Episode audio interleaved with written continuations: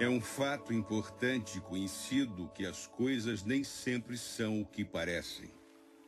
Por exemplo, na Terra, o homem sempre se considerou a espécie mais inteligente a ocupar o planeta em vez de a terceira mais inteligente. As segundas criaturas mais inteligentes eram, é claro, os golfinhos, que curiosamente sabiam há muito da destruição premente do planeta. Eles tentaram várias vezes alertar a humanidade sobre o perigo, porém elas foram mal interpretadas como tentativas de rebater bolas ou pedir comida. Até que eles, enfim, decidiram abandonar o planeta por seus próprios meios. A derradeira mensagem foi entendida como uma tentativa sofisticada de dar uma cambalhota dupla para trás, assobiando o hino nacional dos Estados Unidos. Mas, na verdade, a mensagem era essa: Adeus e obrigado por todos os peixes. Imprecisões o guia do mochileiro das galáxias. Bem-vindos a mais um Imprecisos. O primeiro desse novo formato, revisto e ampliado, que passa a ser mensal de agora em diante. No episódio de hoje a gente vai falar de um livro que anunciamos anteriormente no episódio sobre o Evangelho segundo Jesus Cristo. O livro de hoje vai ser O Guia do Mochileiro das Galáxias um livro muito divertido, como vocês vão perceber ao longo da nossa conversa aí nos próximos instantes. Antes de mais nada, eu quero agradecer a você que está aí nos ouvindo pela persistência, pela insistência de ter continuado aqui com a gente mesmo depois da quebra de regularidade que sabemos que é um dos elementos que mais que são mais importantes para o público que acompanha podcast. Saber que o podcast está sendo, vai ser sempre publicado é, com a mesma frequência, no mesmo dia da semana. A gente pretende agora publicar ao fim do mês né, um episódio. E como já havia anunciado é, anteriormente, é, a partir desse episódio nós já temos uh, nossas redes sociais, arroba imprecisosum no Twitter e no Instagram e uma, a página Imprecisos do Facebook. São caminhos por onde vocês podem é, nos encontrar, interagir com a gente, fazer comentários, críticas, elogios, né? mantendo, por favor, gente, o respeito. Né? Não vamos cultivar mais ódio. Se a gente falar alguma besteira aqui muito grande, chega de mansinho, comenta com a gente, a gente vai ter o maior prazer em corrigir. E é isso aí. E ainda contamos com o nosso e-mail contato@imprecisos.com. E antes de ir para o episódio, pessoal, deixa eu anunciar já que em outubro o episódio que vai ao ar é o, é o segundo episódio sobre genealogia genética. Ah, para concluir né, a série de dois episódios que a gente já tinha prometido. No, primeira, na primeiro episódio a gente falou da história na definição né, do que é genealogia. E nesse segundo episódio a gente vai abordar a, a prática da genealogia, de fato, né, a genealogia tradicional, aquela baseada em pesquisa documental e entrevistas com a família, e vamos falar e apresentar e falar da genealogia genética, que no final das contas é realmente a, a, a novidade, já não tão nova, mas ainda nova, que tem realmente feito a genealogia se tornar um hobby cada vez mais popular atualmente, que é o que trouxe a mim e trouxe o Bamondes, tá trouxe a Fernanda, está trazendo o, o Garcia para esse hobby também. Né? E a gente quer dividir isso com vocês e tentar fazer com que vocês venham também com a gente. Bom, então agora indo para o episódio, estamos aqui eu, Rubão, minha amiga Fernanda Massaro e meu amigo José Garcia queria fazer uma breve introdução sobre o livro para o ouvinte que eventualmente ainda não leu. Primeiro de tudo, né, pessoal? É, a gente aqui no nosso podcast, a gente não vai se preocupar com spoilers. A gente até vai, eventualmente, preservar alguma coisa que seja muito é, especial dentro daquele livro para evitar que quem não leu perca aquele impacto. Mas, no geral, né, é, a gente não vai ficar tratando o livro como se ele inteiro fosse um segredo, como acontece muitas vezes por causa dessa cultura do spoiler. Então, vou fazer uma breve introdução sobre o livro. O Guia do Mochileiro das Galáxias é o primeiro livro de uma série de cinco. Na verdade, ele até é conhecido pelos cultuadores da cultura do, do Guia do Mochileiro da Galáxia como sendo uma trilogia de cinco livros, porque ele foi planejado para ser uma trilogia E aí e foi escrito um quarto e um quinto livro, então, na verdade, é uma saga de cinco livros. E o primeiro livro é considerado o melhor de todos, o, o que tem mais, vamos dizer assim, que mais impacta né, o leitor, pelo, pelo, que ele propõe, pelo que ele explora, pelo estilo de humor, e os outros eles dão sequência nessa história, esses personagens e tudo mais. Antes da gente começar a falar do, do Guia do Mochileiro das Galáxias, eu queria trazer para vocês o autor. Eu descobri algo essa semana sobre ele que fez todo sentido. Ele era roteirista do, do Monty Python. Gente, é um grupo né, de comédia no sense, que é o humor que eu mais gosto. É por isso que quando eu li o Guia do Mochileiro das Galáxias, eu achei muito, muito, muito engraçado. Tanto é que eu tive que parar várias vezes para enxugar as lágrimas. Que eu achei aquilo que eu falei pro Rubens, que foi a redenção para mim do primeiro livro que ele indicou. É, o que a Fê está falando é que entre nós, nós combinamos de fazer rotativamente né, a indicação de livros para todos lerem e discutirem no podcast. Então, calhou de eu ser o primeiro a indicar dois livros. E eu escolhi dois livros que eu achava que a Fernanda ia achar engraçado, os dois. Depois eu percebi que o primeiro eu tinha me enganado sobre o conteúdo. Até comentei isso quando a gente fez a gravação do, do episódio do Evangelho segundo Jesus Cristo. O livro, eu, eu, eu lembrava do livro, Evangelho segundo Jesus Cristo, em tudo que tinha lá. Mas eu achava que naquele livro tinha umas passagens que não eram dele, que eram coisas que eu achava que só podia estar naquele livro livro. E por isso que eu achava que a Fernanda ia morrer de rir quando lesse. No final das contas, foi uma desgraça, a Fernanda quase matar, porque ela detestou o livro, foi um trabalho hercúleo, ela leu, que eu agradeço, porque ela fez o trabalho de ler o livro. E é isso, né? E também eu indiquei o guia. Uma pergunta aí, Rubens, que você fez um comentário, você fez esse mesmo comentário da outra vez, e eu tenho muita curiosidade em saber, em saber disso, e talvez os nossos ouvintes também tenham eu lembro que você comentou que algumas cenas que eram muito engraçadas no Evangelho de segundo Jesus Cristo estavam em outro livro. Que livro era esse? Então, eu, eu, eu não fui pesquisar se de fato tá nesse livro. Ai, meu Deus. Lá vem, Garcia. mas, eu acredito, mas eu acredito que o livro. E aí, e aí, olha, eu vou falar isso com uma certa vergonha, né? Porque é, tem, é, é um trash, né? Esse tipo de indicação. Mas eu leio de tudo, né? Então eu leio algumas coisas trash também. Provavelmente eu li essas passagens no Operação Cavalo de Troia. Uh. Isso é ótimo. Tá ótimo, eu adoro. Operação Cavalo de Troia é aquele que tem né, não sei quantos volumes. Eu acho que oito. oito. Nossa, nossa, é sério, gente. É, é assim, é, e, todos eles foram escritos para ser o último, né? O JJ Benítez ele escreveu o primeiro e acaba a história ali. Mas aí, como vendeu demais, ele escreveu um segundo e assim foi sucessivamente até o oitavo livro. Eu li pelo menos uns cinco. Não sei se eu, eu não me lembro se eu li os oito. Cinco! É, então, eu, eu, cara, na época, isso eu li durante o colegial. Na época do colegial foi a época que eu mais lia livros. Eu, vejam, né? Quem eventualmente estiver me ouvindo e não me conhecer, eu tenho 43 anos, né? Então, eu sou de uma época onde haviam nas escolas uma coisa chamada biblioteca, e a biblioteca era um lugar que era cheio de livros. Nossa, e... isso é muito estranho. Isso é muito esquisito, cara. Como assim? Conta mais. E, e mais, eu digo mais, haviam bibliotecas que nem estavam nas escolas. Existiam prédios que normalmente eram das prefeituras das cidades, chamados biblioteca municipal, e também eram cheios de livros. E eles não estavam à venda. Você podia ir lá e pegar emprestado e ler e depois devolver. E para isso você fazia uma carteirinha e aí a pessoa ficava marcando lá quando você tinha que devolver. Isso parecia com uma outra coisa que foi surgir alguns anos depois, mas que também acabou, que talvez vocês não conheçam, chama locadora, mas é uma outra história também. Então, eu tinha carteirinha na época do colegial, eu no ano, eu renovava minha carteirinha porque ela enchia. A carteirinha tinha os quadradinhos para você marcar os livros que você tinha é, pego, e a minha esgotava, eu tinha que fazer outra no mesmo ano, porque eu lia muito. E, e, aí, por acaso, um desses livros que eu li todos de uma vez foram Operação Cavalo de Troia que eu consigo entender do que você está falando é que esse, essa tal de biblioteca e locadora é como se fosse a Netflix, então.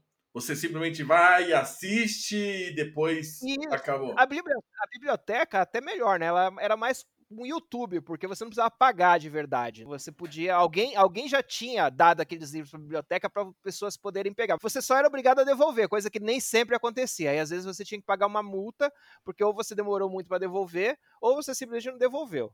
Gente, ah, uma sentido. diferença com uma diferença. No meio dos livros não aparece uma propaganda que você não estava esperando, que você não quer comprar. Excelente, excelente. Não, não, isso não acontece nos livros. Você vai folheando e realmente você encontra nas outras páginas aquilo que você estava esperando encontrar. Olha, Fernanda, você fazendo esse comentário faz, faz eu ter uma sensação de que a gente de fato está vivendo uma distopia, né?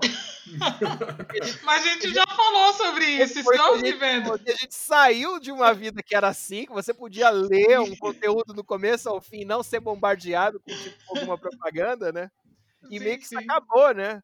Acabou. Você até pode ler um livro do começo ao fim, ainda funciona assim, mas os conteúdos todos que a gente vê na, na internet, matéria jornalística, vídeo, eles são todos pontuados publicidade. Sim. Entendi, mas uma pergunta como uma pessoa do século XXI, como que esse modelo de negócio funcionava? Não tinha propaganda? Você não pagava pelo serviço?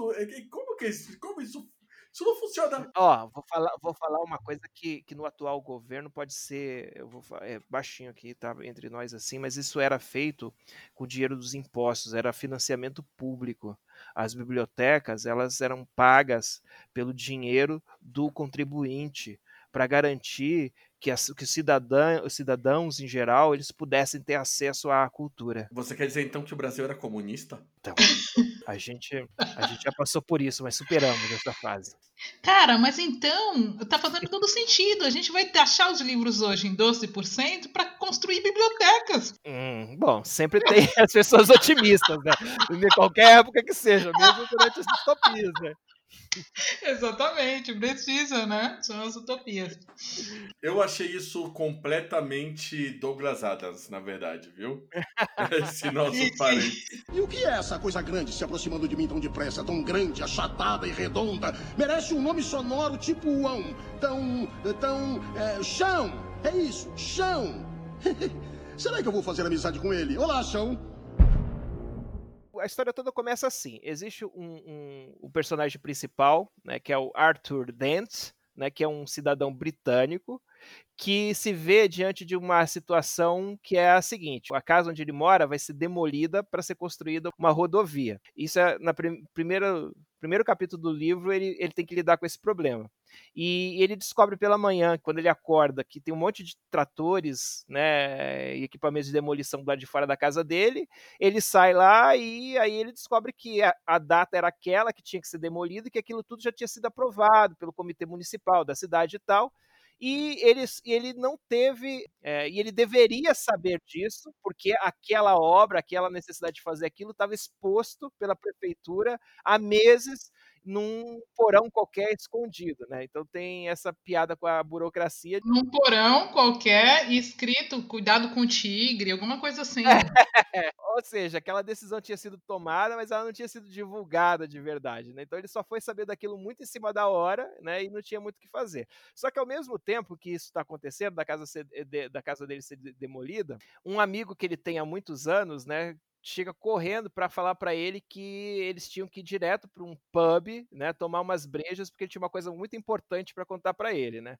E o Arthur Dente fica um pouco é, confuso com aquilo, porque ele estava tentando resolver o problema da casa dele e o amigo dele chamado Ford Prefect fala: Não, cara, isso é muito mais importante, vem comigo. Aí eles vão pro bar, aí eles começam a beber. Aí o Ford explica que, na verdade, a terra vai ser demolida daqui a cinco minutos. Ele, e, o Arthur não entende nada, né? Como assim a Terra vai ser demolida? Aí acaba que a situação é a mesma, né? A Terra, né, estava no meio de um caminho de uma hipervia espacial que num departamento qualquer da burocracia da galáxia onde a gente vive, tinham tomado a decisão de que a Terra tinha que ser demolida para fazer uma passagem por ali para que o tráfego fluísse melhor. A Terra estava bem no meio do caminho de onde tinha que passar uma hipervia espacial.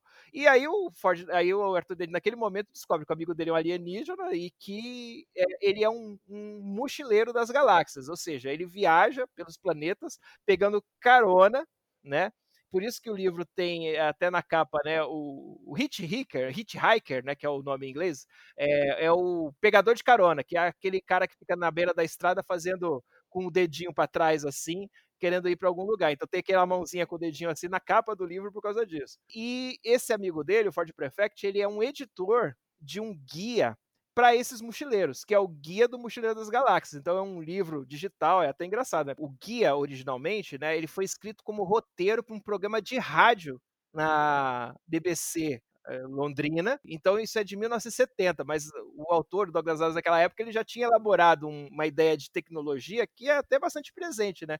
É como se fosse um tablet, né, com uma Wikipédia, que é o guia das mochileiras galáxias, onde os, os, mochileiros eles, eles se informam a respeito dos planetas onde eles estão indo, as caronas que eles estão pegando, as possibilidades que eles têm. E, e, a história começa assim. Logo em seguida, ao, ao Arthur Dente descobrir que a casa dele é, é, é, ter que enfrentar o fato da casa ser de, eh, dele ser demolida. Ele descobre que a terra vai ser demolida e aí eles têm que beber rapidamente bastante porque eles vão pegar uma carona e para fazer pegar a carona e fazer o, o, gesto lá de pegar a carona uma nave espacial eles tinham que ter bebido bastante porque desidratava muito. e tinha que comer amendoim também. É, exatamente. E nisso, enquanto eles estão no bar, começa a chegar uma frota de naves espaciais de uma espécie chamada Vogons, que são tipo os burocratas da galáxia e ao mesmo tempo também os caras que fazem esse, essa parte de destruição.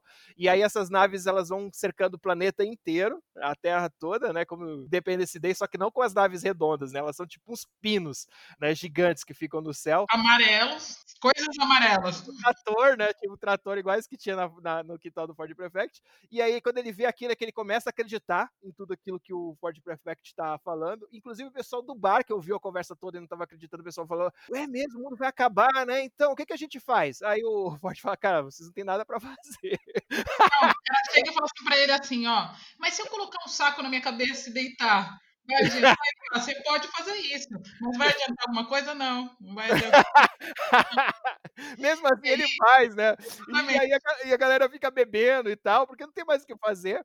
E aí eles pegam a carona e a Terra é demolida. E esse é o primeiro capítulo do livro. A Terra acaba. E aí começa a jornada do Arthur Dente como mochileiro das galáxias. Uma das coisas que eu acho interessante nesse primeiro capítulo, eu acho muito importante em toda a obra do Douglas Adams, era esse profundo sentido de insignificância que ele tinha em relação ao universo. Então ele imaginava o ser humano, a humanidade como algo tão pequeno diante desse universo, ele está sempre tentando criar essas imagens, né? Como, como a, aqui a destruição da casa do Arthur em comparação à destruição de todo o planeta. Quando você olha exatamente um é espelho da outra, só que um é micro com relação à outra. O problema do Arthur é tão pouco representativo, apesar de ser fundamental para o Arthur, mas diante do problema real, que era a destruição da Terra,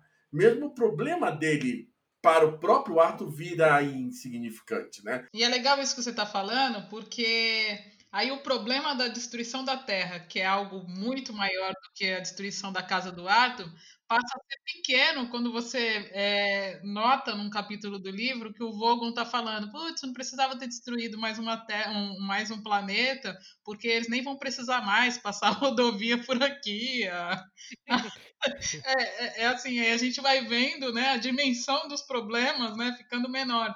A destruição da Terra, que é algo grande, ficou pequeno também, porque ele já tinha feito aquilo N vezes, o Vogon, de destruir, de destruir ou dizimar algum planeta, né? O interessante gente, como, como surge esse livro. O Douglas Adams, ele é formado no, numa faculdade de Cambridge, ele é formado em, em, literatura inglesa. Aí, um belo dia, ele resolve, lá em 1979, ele resolve fazer uma viagem, né? Pela Europa. E aí ele vai fazer essa viagem e ele leva um, um guia do mochileiro europeu. Ele é. leva essa viagem, né? E aí ele tá viajando e tal. Aí ele chega num país, em 1971, ele chega na Áustria. Só que ele fica tão. Eu não sei o que ele encontra lá, mas ele fica tão depressivo. ele fica tão depressivo que ele bebe, enche a cara. Aí ele olha pro céu e pensa assim: caramba, seria muito mais legal se eu tivesse viajando pela, pelos, pelo universo, pelos outros planetas, né? E aí, com esse guia da Europa aí na cabeça e tal, foi surgiu a ideia do Guia do Mochileiro das Galáxias. É interessante, Fê, como você comentou dessa época, né? Quando o, o, o Douglas Adams ele é, submeteu a ideia do guia, ele, ele propôs a, a história como uma, uma parte, né, uma, uma, um episódio, né, um plot para ser explorado na série Doctor Who, que a Doctor Who já é uma série é, inglesa que já existia, né? Ela é antecede era, ela passava no rádio e ele submeteu. Só que aí eles, o, a, a, equipe que cuidava disso não aproveitou para a série, mas propôs para o Douglas Adams que ele fizesse, que ele criasse uma série, uma pequena série baseada nas ideias dele. E aí ele desenvolveu acho que quatro episódios inicialmente e foram ao ar pela manhã, que era um horário que era o horário que tinha menos público, assim como em geral qualquer programação de qualquer tipo de emissora, né, de manhã sempre tem aqueles programas né, mais encheção de linguiça, né, o horário nobre é sempre à noite. Só que o programa dele fez sucesso para aquele horário, muita teve muita boa recepção, e aí a BBC resolveu pedir para ele, encomendar para ele mais alguns episódios, incluindo um especial de Natal, e aí é, foi onde a primeira fase do Guia dos Mochileiros da, da Galáxia foi concluída, que basicamente é a história que depois virou a série de TV, ainda antes de virar livro, série de TV britânica, e depois, finalmente, lá para 1984, se não me engano, foi publicado como livro na Inglaterra. E é uma coisa curiosa, porque a história é tão legal, e hoje que a gente está conectado com tudo que acontece no mundo inteiro, né? É tão estranho você pensar que o livro só foi editado em português, o primeiro livro, e depois todos eles na sequência, a partir de 2004 no Brasil. Quase 20 anos depois né, a gente foi é, ler em português essas histórias, né? Eles vieram no embalo do filme, né? É, o filme começou a ser produzido mais ou menos nessa data aí, né? Exato. O anúncio, o anúncio do filme foi o que trouxe, acabou trazendo os livros, né? Os livros chegaram antes do filme, mas é porque tem aí o tempo de produção do filme, né? Mas eu acho que eles aproveitaram aí. Só esclarecendo, né? O Doctor Who é uma série de televisão e o Guia dos Mochileiros das Galáxias saiu como um audiodrama, ele saiu na rádio, na BBC Rádio. Ele não foi para televisão. Foi em 1979, foram seis episódios, não foram quatro. O Doctor Who é uma série de televisiva, exatamente, que conta a história de um. Só um parênteses aí para as pessoas entenderem, né? Porque o, o Adams ele foi roteirista do Doctor Who. E é uma série que traz um Time Lord, um senhor do tempo, e ele fugiu também, o planeta dele foi dizimado, e ele fugiu com uma nave. Só que a, a, nave dele sofreu um problema na hora de fazer, de sofrer a metamorfose, a transformação. Então a, a nave dele, ela ficou travada no modelo de cabine telefônica. Então ele também é, é, viaja no tempo, ele não morre, ele não morre, né? Tanto é que a série ela continua sempre porque trocam-se os atores, porque o Doctor Who pode assumir qualquer tipo de forma, inclusive feminina. Umas temporadas ele muda de forma, né? Então, isso serviu muito para ele também, né? É, ser roteirista do Doctor Who. E ele também é, era roteirista do, do Monty Python. Então, quando você estava falando do Monty Python, a, o que eu queria acrescentar, sendo eu jovem, né? Porque o Monty Python é dos anos 70, no máximo anos 80, assim, tipo, ele é, é bem mais antigo do que a idade que eu, que eu tinha para assistir, né? Porque o Monty Python sempre foi muito adulto, né? O Monty Python, é, do meu ponto de vista, é o porta dos fundos daquela época.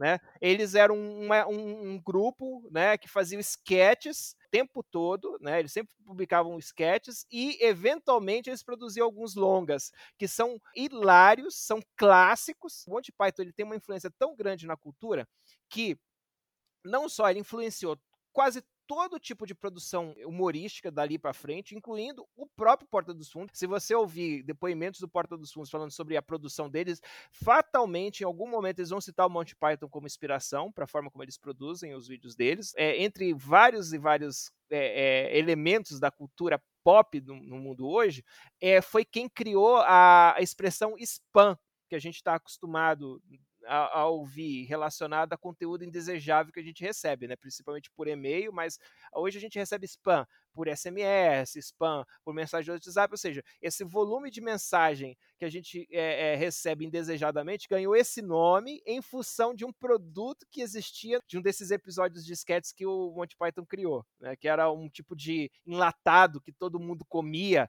e aí o pessoal gritava spam, spam, spam, spam, né? E aí tinha aquele volume gigante de spam e deram esse nome de spam. E o que é essa coisa grande se aproximando de mim tão depressa, tão grande, achatada e redonda? Merece um nome sonoro tipo uão, tão, tão, é, chão. É isso, chão. Será que eu vou fazer amizade com ele? Olá, chão.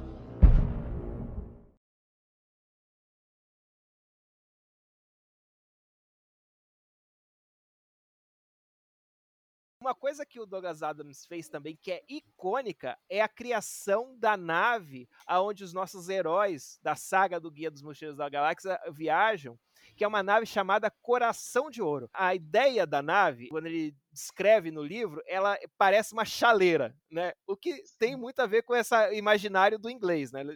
Toda, todo humor do Douglas Adams no Guia dos Mochileiros tem muito a ver com o humor britânico. E a gente, brasileiro, tá acostumado com o humor britânico, porque a gente cansou de ver Mr. Bean, para não falar dessas várias séries, que então assim, não é uma coisa estranha pra gente, né? Essa nave ela é icônica não só pelo formato dela, mas pela proposta de como é que ela funciona. Ela trafega pelo universo através é, utilizando um motor de improbabilidades infinitas. Quando eu li isso pela primeira vez, eu ria, eu ria assim de... Gente, eu chorei na parte ah. improbabilidades infinitas, porque aí assim, ó, ele fala que aí ele explica a improbabilidade infinita uh -huh. e fala assim, o importante é você estar tá vestido adequadamente. É, adequadamente, por quê? Porque quando a nave ela vi, quando a nave vai viajar na sua velocidade especial, né, tipo assim como no caso do Star Trek, é, velocidade dobra, né?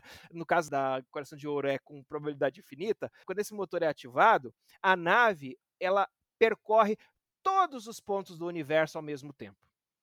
Então ela está em todos os lugares ao mesmo tempo e em todos os formatos possíveis, incluindo os seus, os seus ocupantes. Né? Então, enquanto a nave está com o motor ativado, é, é, os ocupantes dela eles vão passando por transformações, por metamorfoses, e isso é descrito no livro, é sempre tão engraçado. E quando a nave chega em algum lugar, ela chega num formato diferente, ela não necessariamente é uma chaleira, e o, o, o, os ocupantes também chegam de forma diferente. Em um dos momentos das passagens, por exemplo, o Ford Prefect e o Arthur, eles viram sofás, né? Eles chegam sim, sim. sofás. Né?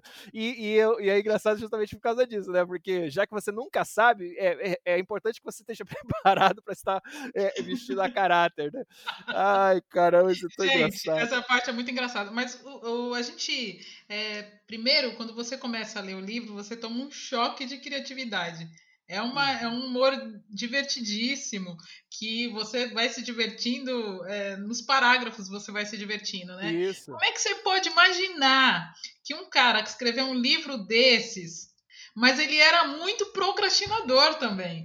Tanto é que quando ele está escrevendo esse quarto livro, que é o Adeus e Obrigado pelos Peixes, que é uma fala dos golfinhos, né? Uhum. Aí agora a gente, daqui a pouco o Garcia explica por que, que os golfinhos falaram isso. Uhum. Ele estava tão, ele tava tão preocupado com o prazo da editora que ele não conseguia escrever. Então, a, a, o editor ele trancou ele num quarto de hotel para ver se ele conseguia escrever e ele não se dispersava e tal, porque ele tinha um problema com isso. E quando ele foi escrever um outro desse dessa saga, ele ligou para um amigo dele do, do Monty Python para ver se o cara podia escrever para ele. Falou: Ah, cara, tô com um problemão aqui, tu me ajuda. Só que aí o cara perguntou: Tá bom, mas quanto tempo que eu tenho? Aí ele falou: Cinco semanas. Então, assim, ele era inteligente, criativo, hiper é, criativo, mas era procrastinador também, né? E nerd. Douglas Adams, ele é, é uma dessas figuras muito cultuadas pela comunidade nerd. Tanto que uh, existe um dia, que é o 25 de maio, chamado Dia da Toalha, dia porque da é toalha. É, é, um dia que se celebra a obra do Douglas Adams e o legado dela para a cultura é, geek, nerd em geral, né? É um dos das três ou quatro datas que os nerds comemoram assim pelo mundo inteiro, né? Tem o May the Fourth, que é aquele o dia do, do, do Star Wars, né? O dia e o, o, dia da toalha. Tem também aquele dia do o, o, o dia 256 do ano, que é o dia dos programadores, né? né? que cai em setembro. Enfim, mas uh, vou, eu acho legal esse gancho, Garcia. O que, que você tem a dizer aí a respeito dos golfinhos? O Dia da Toalha também é chamado de Dia do Orgulho Nerd, né? Sim, verdade.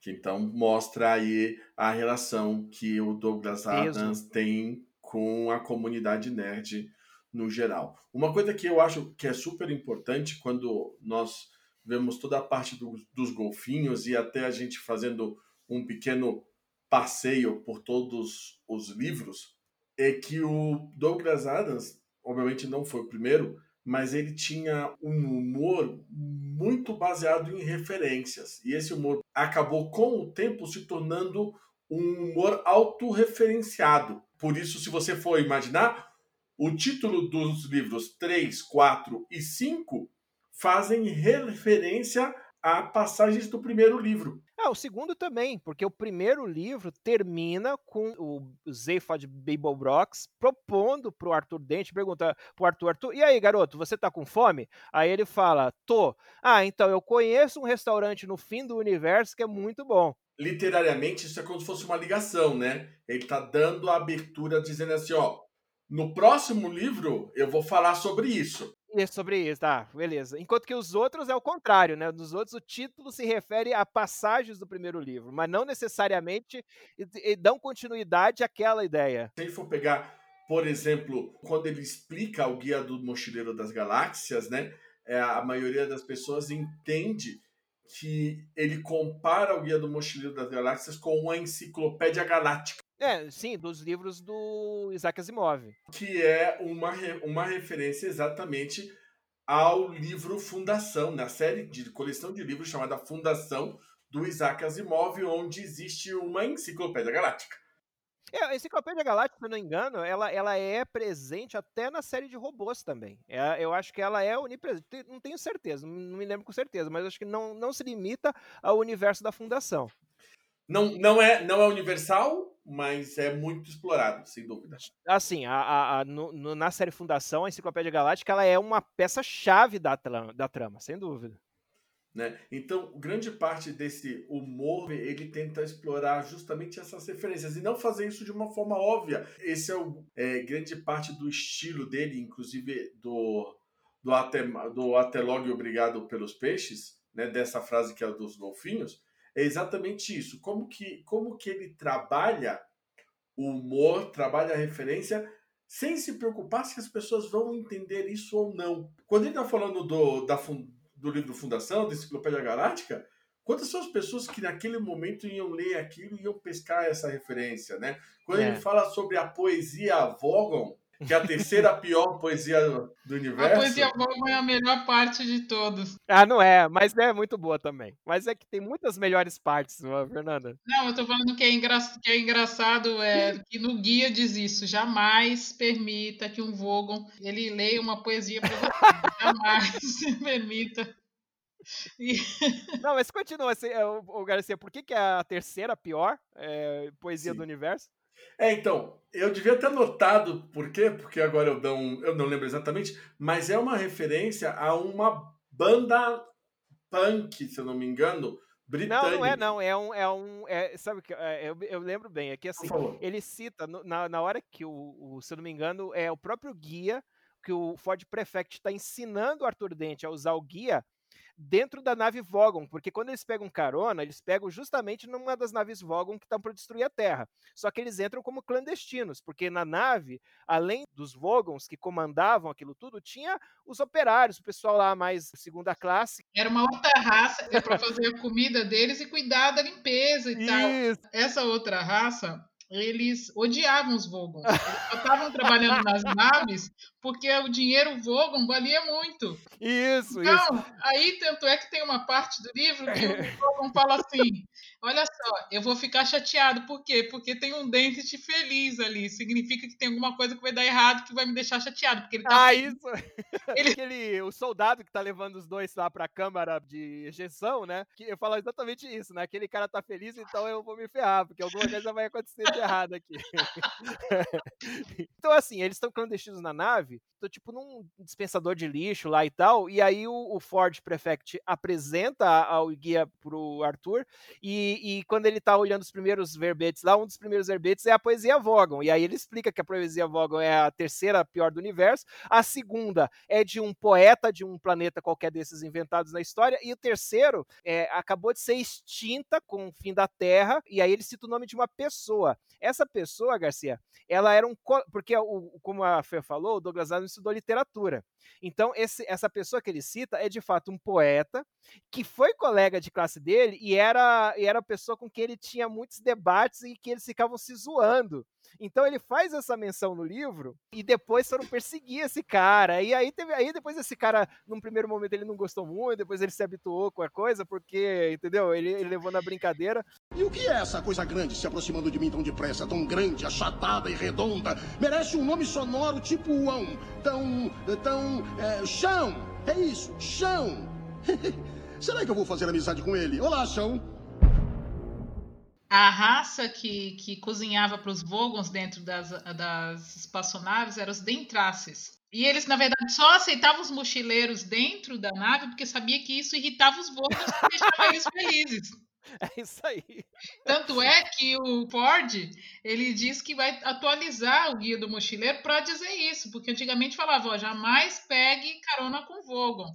Mas agora que eles estavam pegando, recrutando os, os Dentraces, podia pegar, porque os Dentraces eram mais legais. Uma das coisas faz o Douglas Adams muito interessante como leitura é exatamente essa despreocupação dele, especialmente nesse primeiro livro, com o que as pessoas vão entender. Então eu posso fazer uma referência que não é uma referência obscura, se você for ver o da, o da literatura Vogan, é uma referência única, basicamente, que só ele era capaz de entender, e ele coloca isso no texto. E ele trabalha muito com isso, assim como ele usa as piadas para poder contar a história. E isso é muito interessante. Na passagem dos peixes, ele está falando sobre as formas de vida e ele fala que o ser humano é a terceira forma de vida mais inteligente do planeta. e ele fala que a segunda são os golfinhos. Uhum. Mas ele não te conta nunca quem é a forma de vida mais inteligente do planeta. Ele só vai te contar quem é a forma de vida mais inteligente do planeta no final do livro. Isso é fundamental para a história. Exato. Mas quando você está ouvindo aquilo ali, você simplesmente sente que isso é uma piada, que isso acabou, é autocontido. É como, ah, poxa, ele falou que nós somos a terceira, são os, os golfinhos são a segunda, você até pensa assim, e, e quem é a primeira? Mas você vê que os golfinhos foram embora e você pensa, putz, se os golfinhos foram embora, a primeira. É, é legal isso que você está colocando, porque de fato a forma como o Douglas Adams escreve, ela não faz a gente ficar preso na ideia de que essa, essa informação vai ser esclarecida. Não é como se fosse uma, um romance policial que você vai tendo pistas que você sabe que fatalmente vão te levar à elucidação de um crime. Toda vez que ele apresenta uma ideia, você aceita que aquilo faz parte de um universo novo que você não conhece e é o pedaço que você vai ter acesso. E acabou. É só aquilo, entendeu? Então você nunca tem certeza do que é só um punchline, né? só uma piada, só o, final de uma piada, ou que de verdade tem importância para a história. Mas as piadas estão sempre levando a história para frente. Né? elas não, elas não, não estão ali só para fazer graça. Ela, a história funciona com as piadas. Inclusive, assim, eu acho que a grande dificuldade que comentou a Fernanda é, que o Douglas Adams tem depois de fazer isso, eu imagino que ele sente que criou um universo e ele tem que referenciar esse universo. Isso acaba ficando muito difícil para esse. Ele precisou buscar uma coerência interna que ele não tinha preocupação no começo, né? Exatamente, exatamente. Então, uma coisa que eu até comentei com o Rubens, né, que é a piada da toalha, que a toalha é a coisa mais importante que você tem que levar. E isso de verdade é uma piada, isso não tinha nenhuma relevância para a história como tal. Mas ele, como colocou isso nos, nos outros livros, ele fica inventando formas de utilizar a toalha. tentando fazer disso, esticar isso. E não funciona também. Gente, mas ele dá uma explicação, no Guia do Mochileiro tem uma explicação por que, que a toalha é tão importante. Porque se você encontra um outro mochileiro ou alguém e vê que tu tá com uma toalha, o cara não vai ter nenhuma dificuldade de te emprestar outras coisas. Que tipo, quem traz uma toalha traz uma escova de dente, quem traz uma toalha tem com certeza comida, porque o cara que traz uma toalha trouxe todo o resto, ele é organizado. Então É. as pessoas, os outros É um seres. token, né? É uma, é uma, é uma, é uma, é uma- É um é como se token. fosse, é, você, o- os- as pessoas do mundo, que, do universo, da galáxia, né? El- Elas reconhecem imediatamente mochileiros por- pelo fato dele estar uma, uma toalha com ele. Mas é, é, sabe, Fê, isso que você falou, o guia, quando explica sobre a toalha, ele, é, é, é isso que o Garcia falou, ele faz uma série de piadinhas sem, sem nenhum compromisso, mas aí você vai pegando essas piadas acontecendo em outros momentos dos, dos outros livros, porque no, no primeiro livro ele não explora mais isso, mas é que nem o Garcia falou, a- a- o, como ele vai se autorreferenciar nos outros livros, aí ele vai começar a criar situações onde ele vai fazer acontecer, por exemplo, uma um dos usos que o guia do mochileiro, o, o- o- guia, né, o próprio guia explica para o Arthur Dente sobre as toalhas dura- no primeiro livro, é que elas podem ser usadas, ela pode ser enrolada em torno da cabeça para evitar o olhar da terrível besta voraz de Traal, que é um animal estonteamente burro, que acha que se você não pode vê-lo, ele também não pode ver você. então, se você cobrir a sua cabeça com a toalha, imediatamente o monstro voraz de Graal para de te enxergar. Isso é muito bom. Eu chorei de rir com essa, com essa descrição do monstro. Ai, cara. E aí ele cria essa cena. Inclusive no filme, né? Que a gente não. não- nossa proposta aqui não é falar do filme, mas assistam o filme, que era um compilado dos livros.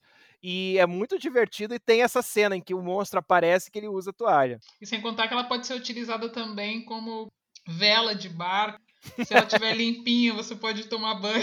E se secar com ela, é o último Secar uso. É com o último, ela, é o exatamente. É o último uso, se ela estiver Se limpinha. ela estiver limpinha, você ainda pode se enxugar com ela. Gente, a descrição que ele faz dos Vogons, que ele fala que os Vogons não eram nem para estar existindo mais. Porque porque eles são eram para na evolução era para eles serem extintos. Só que por um problema da natureza eles continuaram ali daquele mesmo jeito. E que assim, aí no, no planeta deles, para a natureza tentar remediar o fato deles continuarem vivos e feios daquele jeito, a natureza começa a criar em volta coisas magníficas. É tipo o caranguejo que é cheio de diamantes em cima, todo brilhoso. Uns outros bichos que parecem, acho que uns alces, né? Que são lindos também, que os vogos sentam em cima do alce não para andar nele, não para servir de meio de transporte, porque eles automaticamente quebram a espinha do bicho. É, pelo na verdade, de eles destruir. só para poder quebrar. E eles não evoluíram nada, e eles passam é, a vida inteira martelando aqueles, aqueles crustáceos lindos, né? Então, tipo assim, eles são um erro da natureza que, na verdade, é, eles não evoluíram nada, né? Tanto é que ele diz que, que a evolução não ocorreu, mas que eles podem utilizar as cirurgias plásticas, né, hoje. Tentar É, o livro, o livro diz que a evolução desistiu deles, né? A, a evolução desistiu dele. Veio o sol. Veio o sol para tentar queimar, não é isso? E aí o sol e eles e eles conseguiram so- sobreviver aquilo, com aquelas aquela aquele couro borrachudo, né? Aquele nariz em cima assim da, da perto da testa pequena. Nossa, eles são horríveis. É, o nariz deles é tipo em cima dos olhos, né? É, em e cima é tipo dos um nariz olhos. de porco, né? Eles, eles, são, eles têm essa aparência assim como se fosse um tipo de um porco com o nariz em cima, um focinho pra cima dos olhos, né? Isso, exatamente, exatamente. E a parte mais legal é que eles são burocratas. Eles gostam de uma burocracia e que tudo eles precisam de um formulário. Se não tiver um formulário assinado, é, nada Então, acontece. o, o- o guia, e assim, a voz do guia é a voz do Douglas Adams, é como se fosse o narrador da história, né, contando pra gente, pros próprios personagens, alguma coisa a respeito da- daquele universo, né.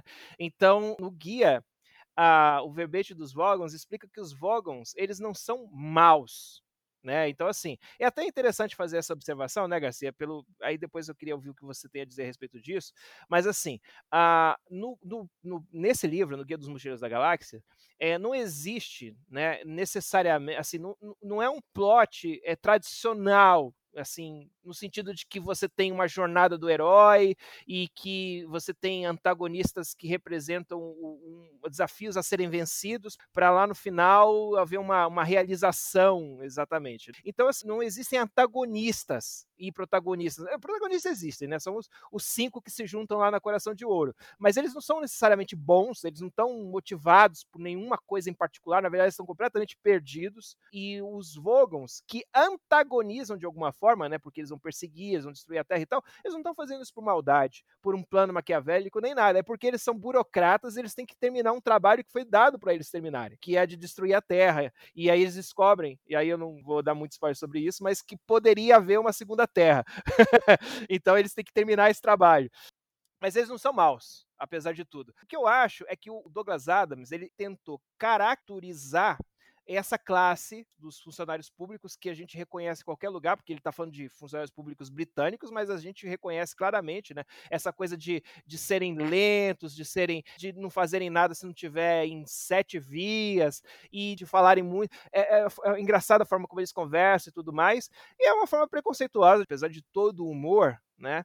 A gente captura algumas coisas que, para a sensibilidade de hoje, já são um pouco complicadas. Por exemplo, o livro é muito sexista, né? A, a história toda envolve personagem masculino, só tem uma personagem feminina na história inteira, e ela não tem grande, assim, ela é pouco explorada na história toda, né? Nos livros todos, que se eu não me lembro, você vai ter duas ou três personagens femininas. Uma delas é uma Vogon, que é na verdade uma pessoa que é tipo num guichê. O Douglas Adams não conseguiu trazer a mulher, né, o feminino para dentro do livro dele. E ele tem alguns preconceitos, mas é engraçado, realmente, os Vogons sendo esse, esse, essa caricatura de funcionarismo público. É super importante o que você está comentando, e o que eu, quem sempre pode colocar é que, como toda expressão cultural, ele é um retrato da época dele. Nesse instante, nós já falamos que o Douglas Adams ele escreveu roteiros para o Doctor Who, ele escreveu roteiros pro pro Monty Python, né? Se você for pensar, se você lembra, se você lembrar, se a gente puxar pela memória, o Monty Python tinha um sketch que se chamava o Ministério dos Silly Walkers, que era um grupo completamente burocrático que era responsável por cuidar do regulamentar regulamentar o movimento, o caminhar, a caminhada patética. A caminhada patética, exato. O Silly Walk, a caminhada o patética. Silly Walk, né? Quer dizer, era uma crítica que o Monty Python estava fazendo sobre a regulação que tinha o trabalho deles, tanto o Douglas Adams quanto o Monty Python, eles trabalhavam para a BBC. A BBC é uma empresa pública. Inclusive, na Inglaterra, as pessoas pagam um imposto para assistir televisão, imposto da televisão. É, BBC, se não me engano, é British, Broad, British Broadcast Company, né? Companhia britânica de é, rádio, é, de difusão, né? De difusão de difusão. rádio e TV. Então, o, o Monty Python ele tinha uma crítica muito grande sobre burocratas que trabalhavam para o governo e que afetavam o trabalho deles. Douglas Adams ele estava inserido nesse meio, ele tinha o mesmo tipo de, de comentário. Para ele, a, a burocracia tinha um papel muito negativo. Também não podemos esquecer que o Douglas Adams não pensou num livro, ele pensou num sketch, ele pensou num episódio de televisão. Quando ele criou o audiodrama, isso estava muito pensado em ser um sketch. Então, quando ele transporta isso para um livro, ele dá uma amarração muito interessante para a história. A gente pode falar sobre isso mais a detalhe depois, mas ele está muito preocupado em criar cenas e fazer com que essas cenas funcionem como uma piada. E o que é essa coisa grande se aproximando de mim tão depressa, tão grande, achatada e redonda? Merece um nome sonoro tipo Uão, tão. tão. É, chão! É isso, chão! Será que eu vou fazer amizade com ele? Olá, chão!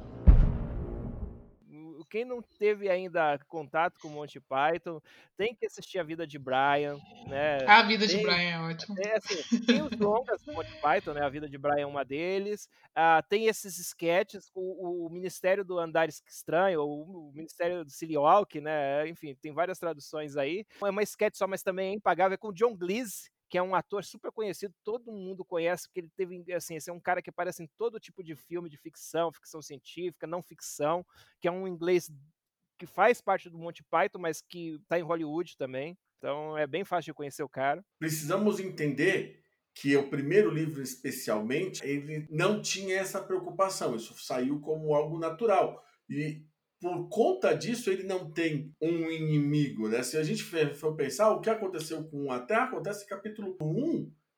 E você passa grande parte da história, quase até o último capítulo, sem saber e sem se importar para onde a história vai. Não tem. não- cada capítulo é uma descoberta. Você vai muito mais descobrindo esse universo e diante dessas situações é, cômicas do que sendo guiado para algum lugar. Você sabe que de repente você tem uma nave que pode te levar instantaneamente para qualquer lugar, que ele resolve inclusive um tema que nós já discutimos antes sobre como, como viajar a grandes distâncias em curto período de tempo. Ah, sim, não. No nosso podcast sobre colonizar o universo, não, com certeza. Essa nave resolveria completamente o problema. Olha, é interessante, agora que você falou nisso, né? Fazendo um pouquinho de. colocando. porque é ficção de científica, né? Então, assim, alguma base científica tem, só que a ideia da nave ela é anterior à proposta do Stephen Hawking de wormholes. Então, quando essa concepção de um motor de improbabilidade infinita foi criado, embora ele faça uma referência à ideia de, de física quântica, isso é muito afastado e, e nem sequer havia essa ideia de que se pudesse trafegar, que é uma ideia, como o Garcia falou no outro episódio, né? É apenas uma teoria, uma teoria, né? Teoricamente isso é possível, mas não é possível. Mas assim, não temos evidências que provam isso ainda de wormholes. Isso não existia, essa ideia ainda não existia nessa época. Outra coisa que eu gostei muito do livro foi a descrição que ele faz do, do presidente, do Zayfod, que ele é o presidente da galáxia. E aí ele fala, né, que Como você falou que é o nome dele, Trump? Não, Zayfod, né? Zayfod, Zayfod, Eu acho válida a comparação. que ele diz o seguinte: só seis pessoas na galáxia sabem que o papel dele é totalmente figurativo. Que o papel dele é distrair as pessoas. Olha só. Porque na verdade ele não controla nada, né? Tanto é que ele não consegue nem ler um discurso. Fica lá os jornalistas de, outras, de outros planetas tentando capturar alguma coisa que ele fala e ele. Entender o que ele está tentando dizer, sendo que ele nem ele sabe o que ele está tentando dizer. ele nunca tá tentando dizer nada, né? Com aquelas duas caras que ele tem, aqueles três braços e ele nunca tá querendo dizer nada. Imagina ele com aquele cabelo esvoaçante, loiro, sem ter nada na, nas duas cabeças, né? Uma coisa muito legal, que tem muito a ver com a, a realidade que a gente vive hoje, quando ele está descrevendo como foi o processo eleitoral do Zayfod Bibelbrox, né? É, ele, ele, assim, um- uma das coisas que contou a favor do Zayfod é porque ele estava preso. Então, assim, ele já era um bandido mesmo, todo mundo já sabia. Essa dúvida ninguém mais tinha, entendeu? então ele foi eleito preso. Ai, gente, Nada a ver com a não. realidade do Brasil em nenhum momento, não, gente. Nenhuma. Candidatos presos. O candidato, essa semana, que um candidato aí falou que não, mas eu roubei, mas ele roubou muito. Eu roubei para dar para os pobres, mas ele roubou demais. Viu que a mansão dele é a maior da cidade e as pessoas aplaudiram, né? Esse é o clássico. o Clássico do clássico. O Zayfod é um personagem fantástico. O que eu gostei dele é justamente que eu pensei muito no, no, no Bolsonaro, de verdade. Que é o cara que tá ali servindo o mercado, tipo, servindo as- a galáxia, mas que ele, na verdade, não sabe por que tá ali, entendeu? Ele passa o, o livro inteiro sem saber. E aí, se você parar pra ver, ele, qual foi a grande participação que ele teve? Na verdade, ele não teve nenhuma grande participação. Ele vai, ele vai sendo levado de um lugar para outro, né? Tipo, qual é o ápice desse personagem? Então, assim, ó, para não afastar ninguém de ler o livro, eu sei que você pensou dessa forma também, mas eu vou, eu vou é, dar um pouco mais de foco nisso. Assim,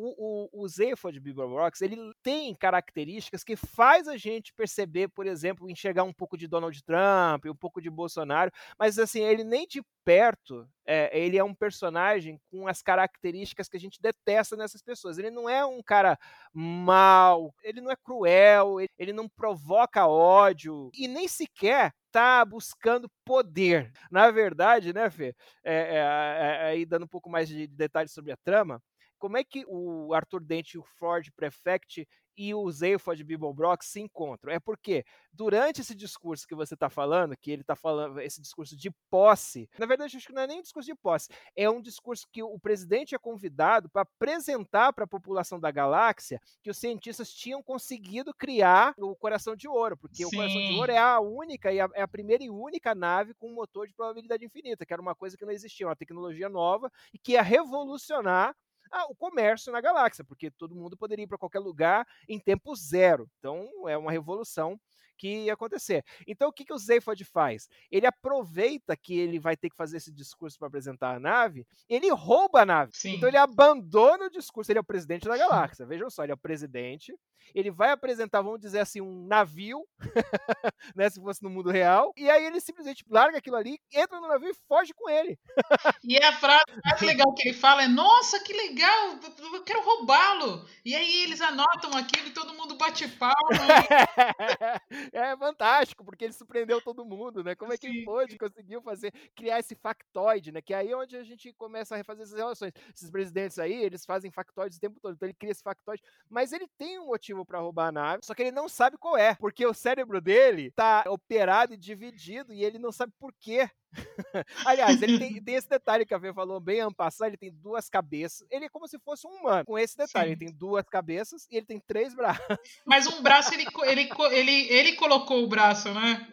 Eu não me lembro, eu, acho que sim. Sim, ele sim. colocou o braço. O engraçado é quando ele tá sentando no sofá, que enquanto os dois braços ficam um de cada lado, o outro fica limpando, assim, o estofado pra ele poder.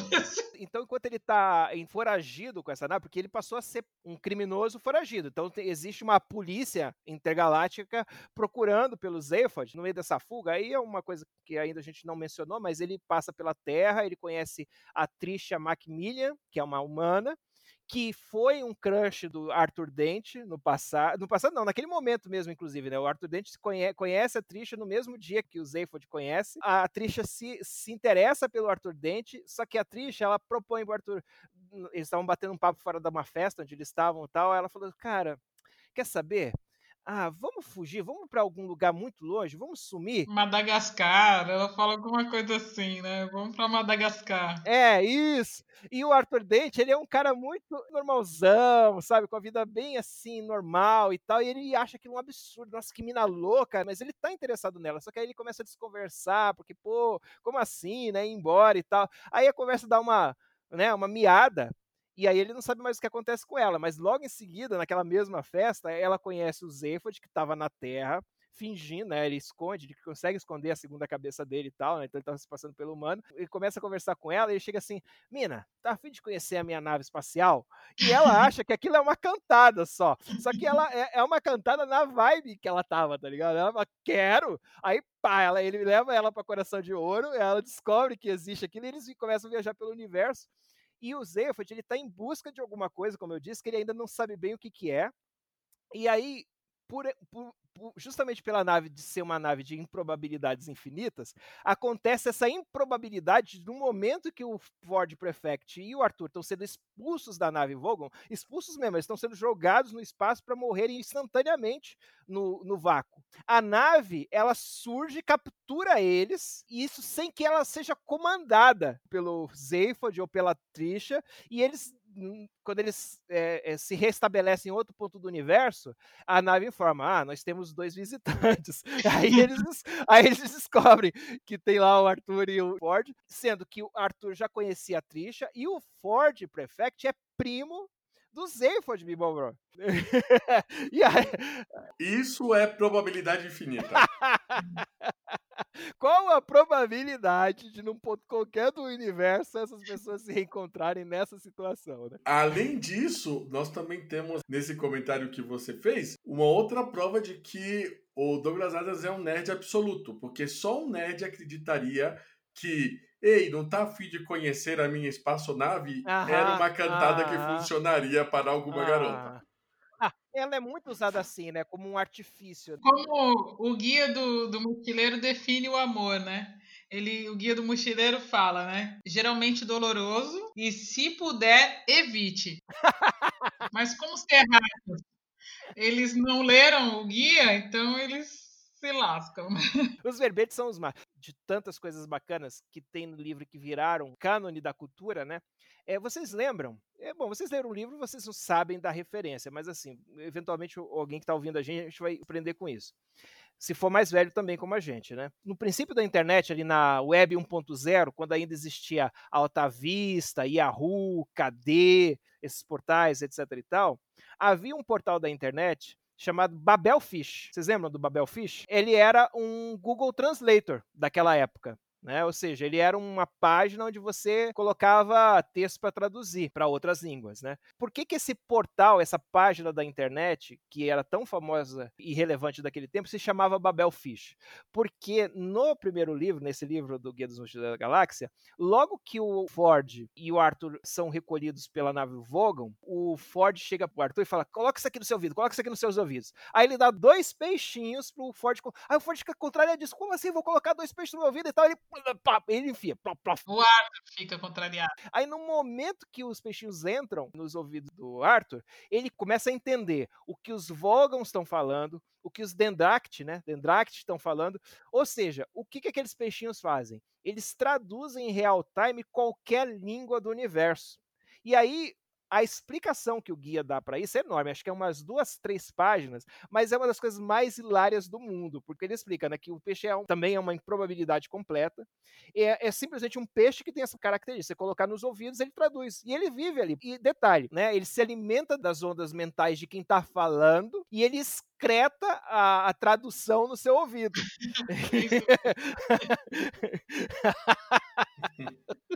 É muito boa a explicação desse.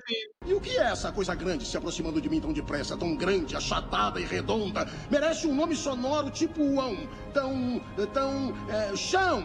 É isso, chão! Será que eu vou fazer amizade com ele? Olá, chão! Alguma das coisas que a gente tem que entender quando a gente fala do Douglas Adams e do material dele, né? Uma das grandes coisas aqui é ele quase que inaugura esse gênero de ficção científica com comédia. Mas, como escritor de ficção científica, ele usa muito do método de trabalho que usam escritores de ficção científica, né? Então, normalmente você tem dois estilos, um deles, que é considerada parte da alta ficção científica, né? O Douglas Adams, apesar dele estar escrevendo comédia, ele usa essa característica de trabalhar conceitos científicos na obra dele. Então, não só ele acaba adiantando algumas coisas, como a Wikipedia, que é talvez o mais conhecido dos, das ideias que ele, que ele teve, como ele utiliza vários conceitos que são próprios da física no trabalho dele. E a grande sacada aqui é que ele consegue incluir esses conceitos sendo engraçado e sem se preocupar em fundamentar eles, né? Então ele consegue trabalhar isso.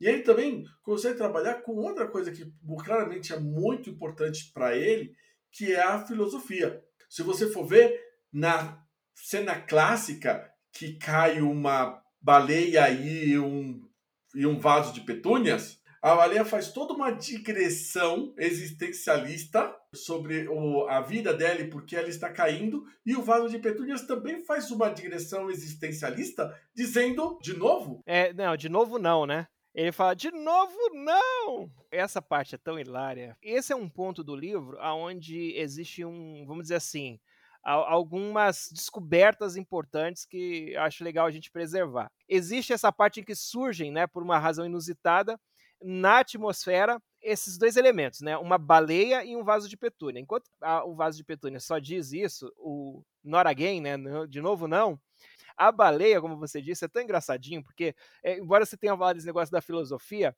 eu me lembro de eu lendo na primeira vez esse livro e eu chorando de rir, porque a baleia ela surge e ao mesmo tempo ela toma consciência da existência dela, uma coisa que ela não tinha. E aí ela descobre, por exemplo, que ela tem, assim, que. É, e, assim, elas estão caindo, eles aparecem tipo, no alto da atmosfera e eles estão caindo em direção ao planeta. E enquanto eles estão caindo, né, e no caso a baleia, que é quem vai ter esse texto mais longo, né, ela começa a perceber que tem algo passando por ela. E o que é aquilo que faz uma cosquinha nela e aí ela, ela dá um nome para aquilo, ah, vou chamar, chamar de vento. Aí ela chama, dá um nome de vento para aquilo que está passando, porque ela está caindo rapidamente, então ela está sentindo o vento. Tá fazendo uma cosquinha nessa parte que eu tenho, é, como é que eu vou, como é que vou chamar isso de barriga, né? E aí, aí, ela chama de barriga. Então o vento tá passando na barriga dela. Ah, é muito gostoso esse vento passando na minha barriga. Ela não tem a menor ideia de que ela está caindo. Ela só ela, ela tá descrevendo a sensação na medida em que ela vai descobrindo aquilo, né? E aí ela observa que tem algo se aproximando dela. Nossa, o que é essa coisa enorme, achatada? Que está se aproximando de mim cada vez mais rápido. Ai, isso é muito grande. Eu acho que eu preciso dar um nome sonoro para isso. Um, rão, rão, chão. Ah, vou chamar isso de chão. Chão, olá, chão. Vamos ser amigos.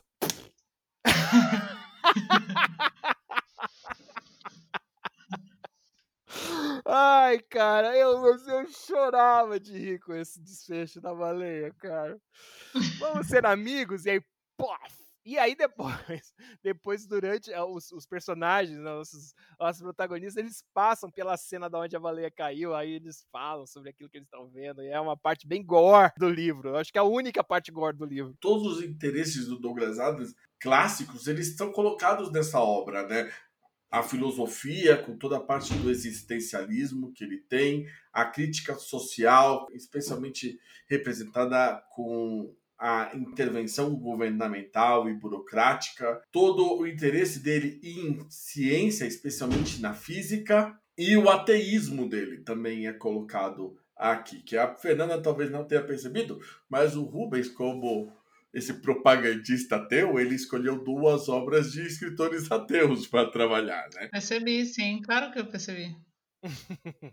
é, mas eh, sendo muito sincero, esse não foi um critério, foi apenas uma coincidência. Ele era um ateísta convicto, radical, também era ambientalista, era apaixonado por carros possantes. Ele era um, um ser bem complexo. Rubens, você é o ateu simplório. Desculpa aí, é verdade. É, devia baixar minha bola, né? O Douglas Adams é complexo, a gente é simples. Exatamente, gente, exatamente. Foi uma boa experiência ler o livro.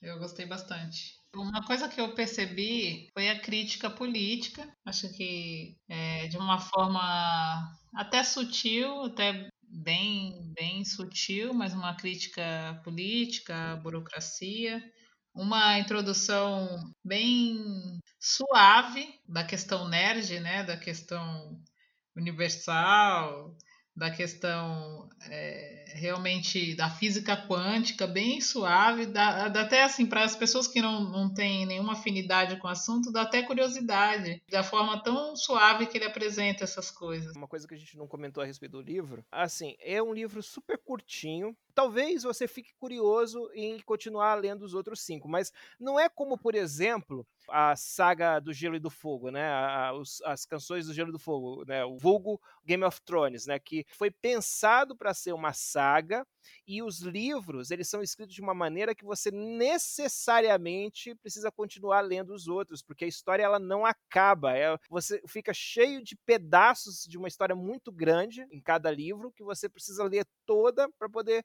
chegar a alguma conclusão. No caso do guia, o guia é um livro que tem fim, ele acaba, embora tem esse caráter episódico, né, de seriado, né? É como se você tivesse terminado de ver um filme que beleza, te satisfez, você entendeu, a história acabou, mas eventualmente aqueles personagens eles vão se misturar em outra confusão, em outra situação, que é o que os outros livros vão acabar fazendo. Então dá para você ler só esse livro, que é um livro curtinho, de acho que 200 páginas. E, e como eu tinha dito até antes para vocês, né, quando eu estava falando ainda da indicação do livro, são 200 páginas de letras grandes espaçadas, né? Se você esse livro fosse se esse livro aqui que é a edição em português atual da editora arqueiro fosse escrito para ser, por exemplo, um pocketbook, né, daqueles que realmente tem as letrinhas pequenininhas feitas em papel jornal, talvez 100 páginas desse para a história que tem aqui. Então ela é uma história super curta, né? Os capítulos são curtos, tem quatro, cinco páginas cada capítulo, tem trinta e poucos capítulos, e dá para ler no fim de semana. Então é uma leitura super leve. Uma coisa que a gente de, determinou já é que o livro ele não tinha, ele, ele não tem uma linha narrativa muito clara, mas ele tem dois pontos principais que parecem completamente separados, mas que na verdade estão totalmente interligados, que é uma das características que tem o Douglas Adams. O primeiro dele é a destruição da Terra e agora, né, o que, que está acontecendo, o que pode acontecer. E o segundo ponto, que é a resposta à pergunta universal, que é parte da grande parte da filosofia e do, e do pensamento que tem o Douglas Adams, né? Qual que é a resposta para a vida, o universo e tudo mais. Essa questão que também é, um, é, vamos dizer assim, é uma das pedras fundamentais do conhecimento nerd, entender qual é a simbologia do 42. Se você é um nerd e não entende o que representa o número 42, é você você está precisando fazer lição de casa ainda. Foi a resposta encontrada para uma pergunta mal formulada. E essa grande sacada filosófica que talvez o Garcia esteja falando, porque a forma como a, a pergunta é proposta, ela é tão vaga que quando a resposta vem, ninguém entende. Então, a pergunta, em algum momento do livro, lá mais pro final, a gente vai descobrir que uma pergunta foi feita. Repete, por favor, HC, qual é? Qual é o, o significado da vida, o universo e tudo mais? é, não, qual é a resposta? Eles perguntam qual é a resposta para a vida, o universo e tudo mais. 42. Esse vida, universo e tudo mais. não, sabe? É assim, você quando você lê, você fala assim, cara, eu, por exemplo, eu tive essa sensação. Será que eu não entendi por que, que isso é uma pergunta, sendo que eu não estou achando que é uma pergunta, né? Porque é uma coisa muito mal formulada. Mas é isso mesmo. Ela é mal formulada, porém, é um supercomputador do passado, de civilizações da galáxia que a gente vai descobrir que existe, encontra a resposta. E ela é 42. Só que como ninguém entende, ele fala, só que vocês não souberam fazer a pergunta. E aí o pessoal fala imediatamente, então tá bom, então diz pra gente qual que é a pergunta certa. Ah, para calcular isso. Para calcular isso, vai precisar de um outro computador. Vai precisar de um outro computador muito mais poderoso. Que eu mesmo vou fazer, né? Isso, que é. Que não importa o que. que esse primeiro computador vai criar. E qual seria esse computador? Não, não é para responder. Não, é a. Ah, não pode contar? Tá. É que é o. Eu tô falando, não fala, pô, Rubens. Vou ter ah, tá bom, tá bom, foi mal. que a gente começou, vamos dar spoiler. O Rubens pega pesado dos spoilers. Ah, desculpa aí, desculpa aí. Desculpa. Não, a gente falou que pode dar spoiler, mas alguns não. Esse, esse não, esse não, esse não. Não, beleza. Tá parecendo que você tá na mesa do bar, que aí tu tem alguma coisa que você não quer falar e fica teu amigo. Vai, fala! E tu fica tentando desconversar e teu amigo fala, vai! Não, eu vou te contar, Fê, é diferente. E assim, eu sou conhecido por ser o cara que não guarda segredo. Olha só o que, que aconteceu. Isso é, é, muito representativo da pessoa que eu sou. Eu tenho um amigo lá do trabalho, um amigo, então eu conheci no tra trabalho, mas extrapolou. Nós somos hoje amigos, amigos, mas enfim. E a esposa dele, num dado momento, resolveu fazer uma festa surpresa para esse meu amigo. E aí ela criou um grupo no WhatsApp e colocou todos os amigos para combinar secretamente a festa. Então, o que, que aconteceu? Eu estava lá, normal, fazendo minhas coisas no meu dia a dia, e ela criou um grupo que eu não me lembro se tinha um nome tão assim, claro, mas se não era festa surpresa, era festa, era um nome assim. Então tava festa, aí tinha um, um monte de números de telefone que eu não sabia de quem eram, porque eram pessoas que ela estava adicionando e eu não tinha na minha agenda. Tinha eu, e ela que eu sabia quem era, mas eu não tinha nem o número dela, só sabia porque aparece, né? Assim, quando a pessoa coloca lá no WhatsApp o nome, aparece assim. Aí qual que vocês acham que foi minha reação? Perguntar pro marido dela. É lógico! Eu cheguei assim, olhei assim. Pô, tem um esquema aqui de festa surpresa que adicionou. indignado, indignado, porque eu tava me sentindo no meio de uma trama que eu não poderia, não poderia, entendeu? Aí eu. eu cheguei. Eu tô cara, eu não sei o que tá acontecendo aqui, ó. A tua mulher me pôs num grupo. Que grupo? Esse aqui, ó, festa surpresa. Aí, aí na mesma hora, o que no teu momento não tava sabendo daquilo, ele olhou pro grupo, olhou pra minha cara, aí ele fez assim. Aí eu não, não entendi, aí ele me explicou, cara, é, você acabou de estragar o preparativo de festa surpresa que a minha mulher tava fazendo. Ai, ai, puta que pariu e tal. E isso não aconteceu só uma vez. Coisas assim já aconteceram várias vezes. Por isso que esse negócio, a cultura do spoiler, é um negócio que, cara, ninguém pode conversar comigo de nada que não queira ouvir spoiler. Nesse sentido, eu posso te tranquilizar porque eu digo zero para spoiler. Ninguém tinha essa sensibilidade a spoiler há 20 anos atrás, né? De repente ela surgiu. Pelo menos tinha. Eu lembro que quando eu tinha. Mas eu lembro da história de quando eu parei de me importar com spoiler. Tá? Eu tinha 14 anos, eu estava lendo um livro da Agatha Christie nessa época, e um amigo meu, de sacanagem, né, um vizinho e amigo, pegou o livro na mão, abriu, leu a última página e me falou quem era o assassino. E eu fiquei puto, mas eu continuei lendo o livro. E aí, depois disso, eu parei de me importar, de saber o, o final. Então, eu recebi spoiler do sexto sentido, eu recebi spoiler de tudo o que você puder imaginar e, de verdade, no geral, não me afeta. Gente, é. o melhor spoiler que eu recebi foi o da minha irmã, que ela acrescenta coisas e deixa muito mais interessante. Essa contou essa história.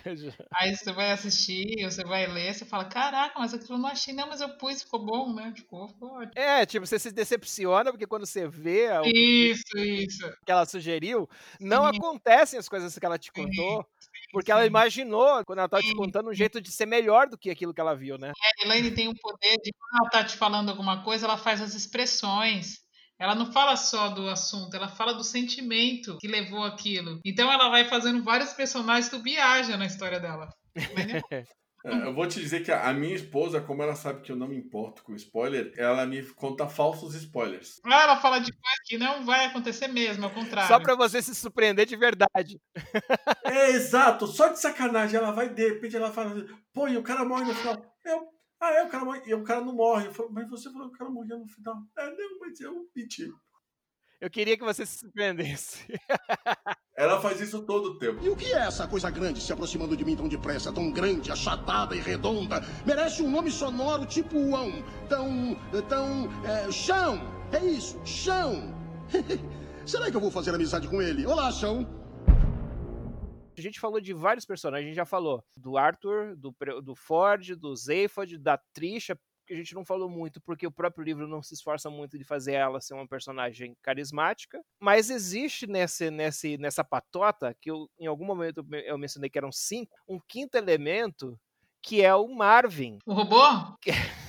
O que, que vocês podem me falar sobre o Marvin? Gente, o Marvin, ele, ele foi criado com as características humanas de personalidade. É por isso que ele é sempre triste, é por isso que ele tá sempre subaproveitado. Tipo assim, aonde eu com esse cérebro enorme, com essa estrutura gigante, tô aqui da, abrindo a porta, meu. Nossa, isso aqui não é nem de longe uma, uma forma de reconhecimento. Ele é um ser humano na íntegra, né? Tá sempre mal-humorado, até que até o olho dele é meio caído, assim, né? Eu imagino que ele tá sempre assim com as, as mãos para baixo, assim, resmungando. Ou seja, é a personificação do ser humano. Para mim, o Marvin é o alter ego do Douglas Adams.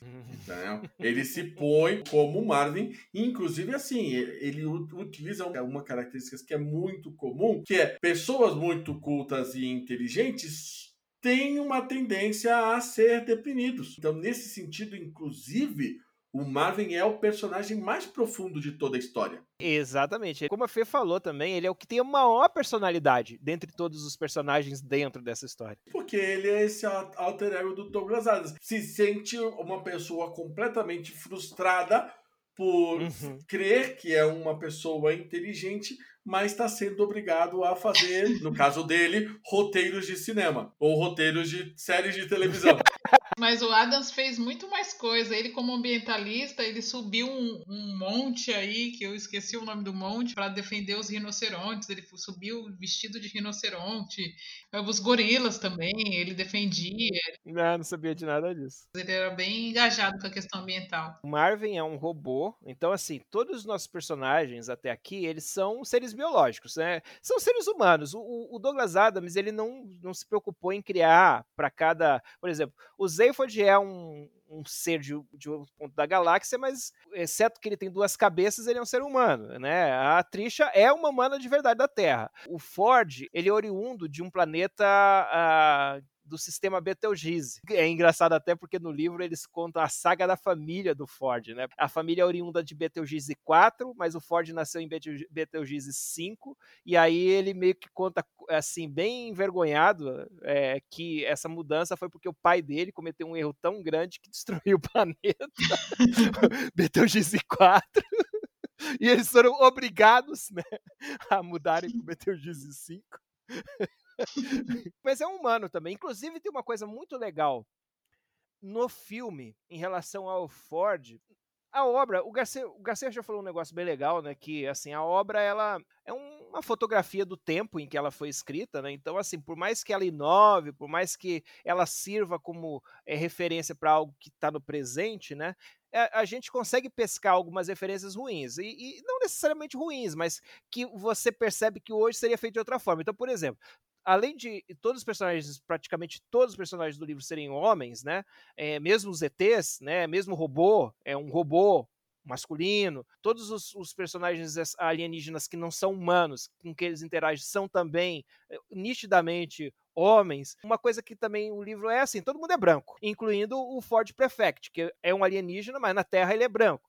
No filme ele é um homem negro, que é uma coisa que eu achei bacana, né? Uma forma de criar alguma diversidade, na verdade, seria até a palavra que o, o Douglas Adams não conseguiu trazer para a obra dele. Esse é o ponto que eu queria colocar, nem tanto a questão da representação, mas a questão da diversidade. Não tem diversidade nos personagens dele. E curiosamente, né, o personagem mais diverso de todos acaba sendo aquele que representa especificamente o Douglas Adams, que é esse robô. E tem uma coisa que eu acho delicada, que é o seguinte, apesar de ser muito engraçado, né, o livro, né, faz a gente crer que ele é um maníaco depressivo. Mas assim, nesse momento, né, que a gente está gravando, que a gente vai publicar, a gente está vivendo setembro amarelo, então essa questão toda de depressão é uma coisa muito séria e que o humor que ele faz em cima disso talvez não seja, não tenha é, erre pese um pouco a mão onde não devia. Mas a parte disso, a ideia de frustração, isso é muito bacana mesmo no, no Marvin, né? Eu, eu, acho que qualquer uma pessoa consegue se ver no Marvin, porque em geral todo mundo está frustrado com aquilo que esperava de si mesmo e da vida e não alcançou por algum motivo que em geral a gente atribui aos outros. E o Marvin ele se vê sendo isso, esse super cérebro com o tamanho de uma galáxia, né? Abrindo a porta esses superlativos todos, mas a função dele é ser um serviçal, né? Então, inclusive até os, os visitantes, né? O Arthur e o Ford, rapidamente estão falando, Marvin, faça isso, sabe? E imediatamente eles viram donos do Marvin, assim, né? E o que é engraçado é que ele anda reclamando, assim. É, ele, o tempo inteiro ele tá reclamando. Eu me vi um pouco no Marvin. Uma parte muito engraçada é quando eles estão num planeta chamado Magratea, e aí o, o, grupo meio que se separa em três partes: dois, dois e, e, um, né? Ou seja, aliás, não, é três, a Trisha, que é a trilha, né? Ela, ela se torna trilha, né? O Zayfod e o, Ford eles vão por um caminho, o Arthur vai por outro, e o Marvin fica do lado de fora da onde eles estão entrando lá fazendo a vigia. Enquanto ele fica lá fora, ele começa a bater um papo com uma nave que está estacionada lá. E aí, quando eles voltam enquanto o Marvin, eles percebem que a nave está tipo, destruída. Aí o Marvin fala, ai. Os caras perguntam, o que aconteceu com a nave? Ah, é que eu estava aqui falando com ela a respeito dos meus sentimentos e tal, e ela se matou.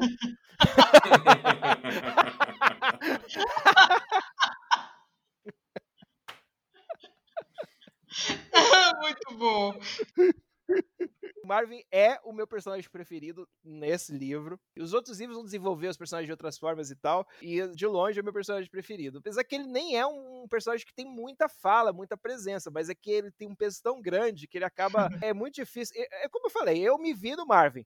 Acho que todo mundo se vê no Marvin porque todo mundo acredita que tem um potencial muito maior, que poderia estar tá revolucionando o mundo e, e tá ali fazendo qualquer merda, né? Tipo... E sendo um ateu simplório. É, sendo, sendo um simplório, é, exatamente. Rubens, considerações finais? Bom, sim. Bom, o livro é, sobretudo, bem-humorado. É um livro para você ler rindo, para se divertir. Provavelmente você não vai conseguir parar de ler o livro.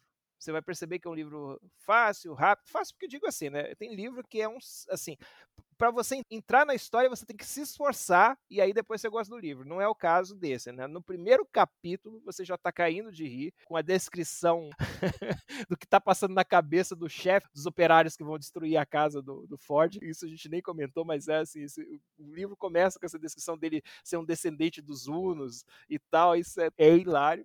E você não vai parar de rir até o final. Então é isso, é um livro para rir que por acaso é um livro de ficção científica, que por acaso é um livro que é dos pilares da cultura geral nerd, né? Assim como é, Guerra nas Estrelas, como Star Wars, como Isaac Asimov, como Arthur C. Clarke, tá nesse patamar. Apesar de, como Garcia falou, muita da ficção científica que tinha sido feito antes, incluindo esses que eu falei, não tinha a pegada humorística e o Douglas Adams traz isso, humor o tempo inteiro. Então, um livro de humor. Bom, aproveito para fazer como indicação, eu acho que eu até vou furar a feira aqui, né? Mas no final das contas, além do livro e do filme, é o Guia do Mochileiro das Galáxias, claro, o Monty Python, que é divertidíssimo e, assim, dos nomes que me vem à cabeça agora, dos longa-metragens que inclusive estão disponíveis no Netflix, A Vida de Brian. É imperdível.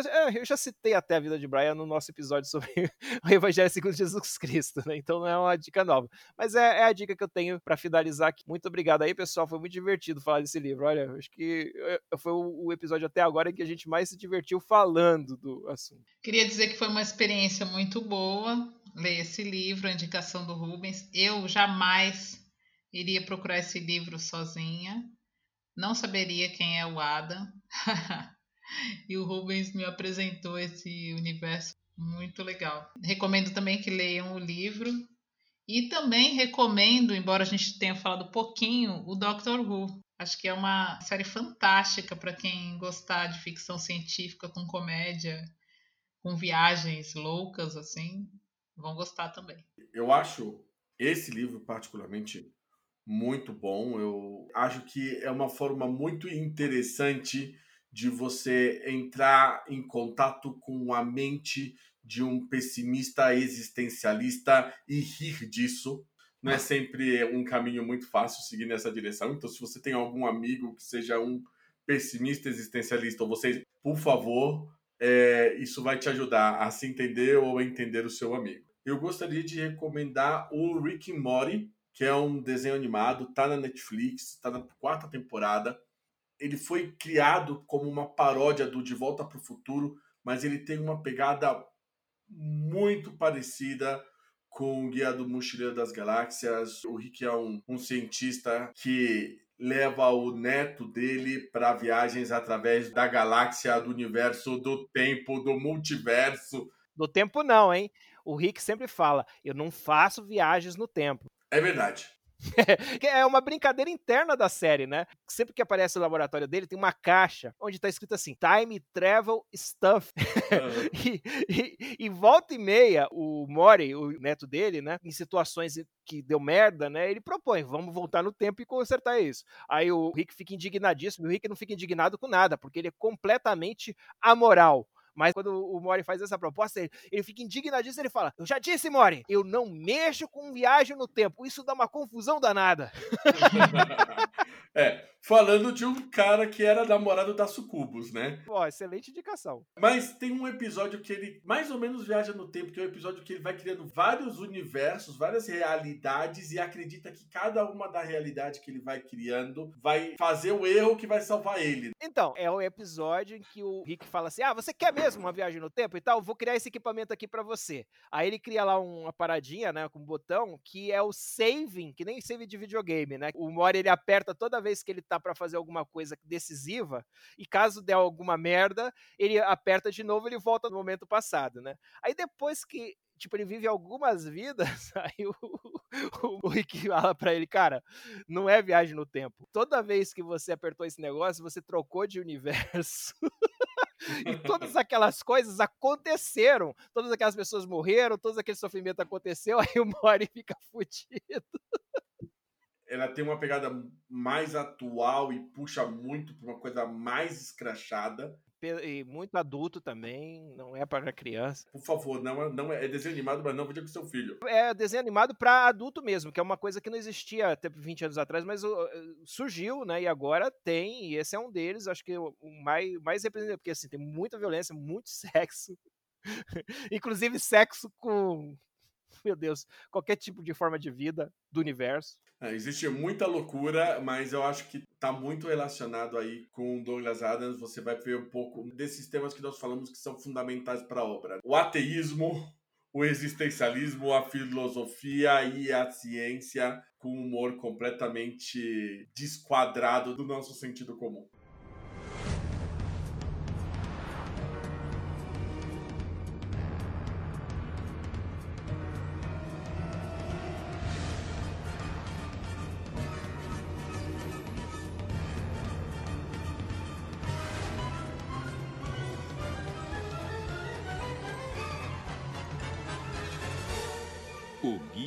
Mochileiro das Galáxias.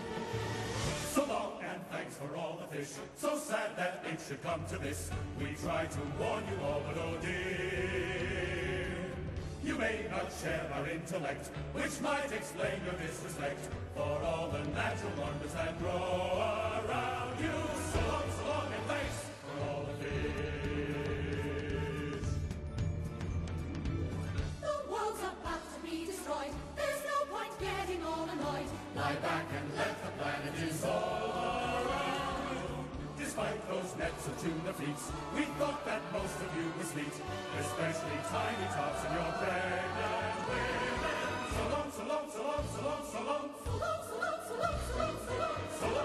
the fish.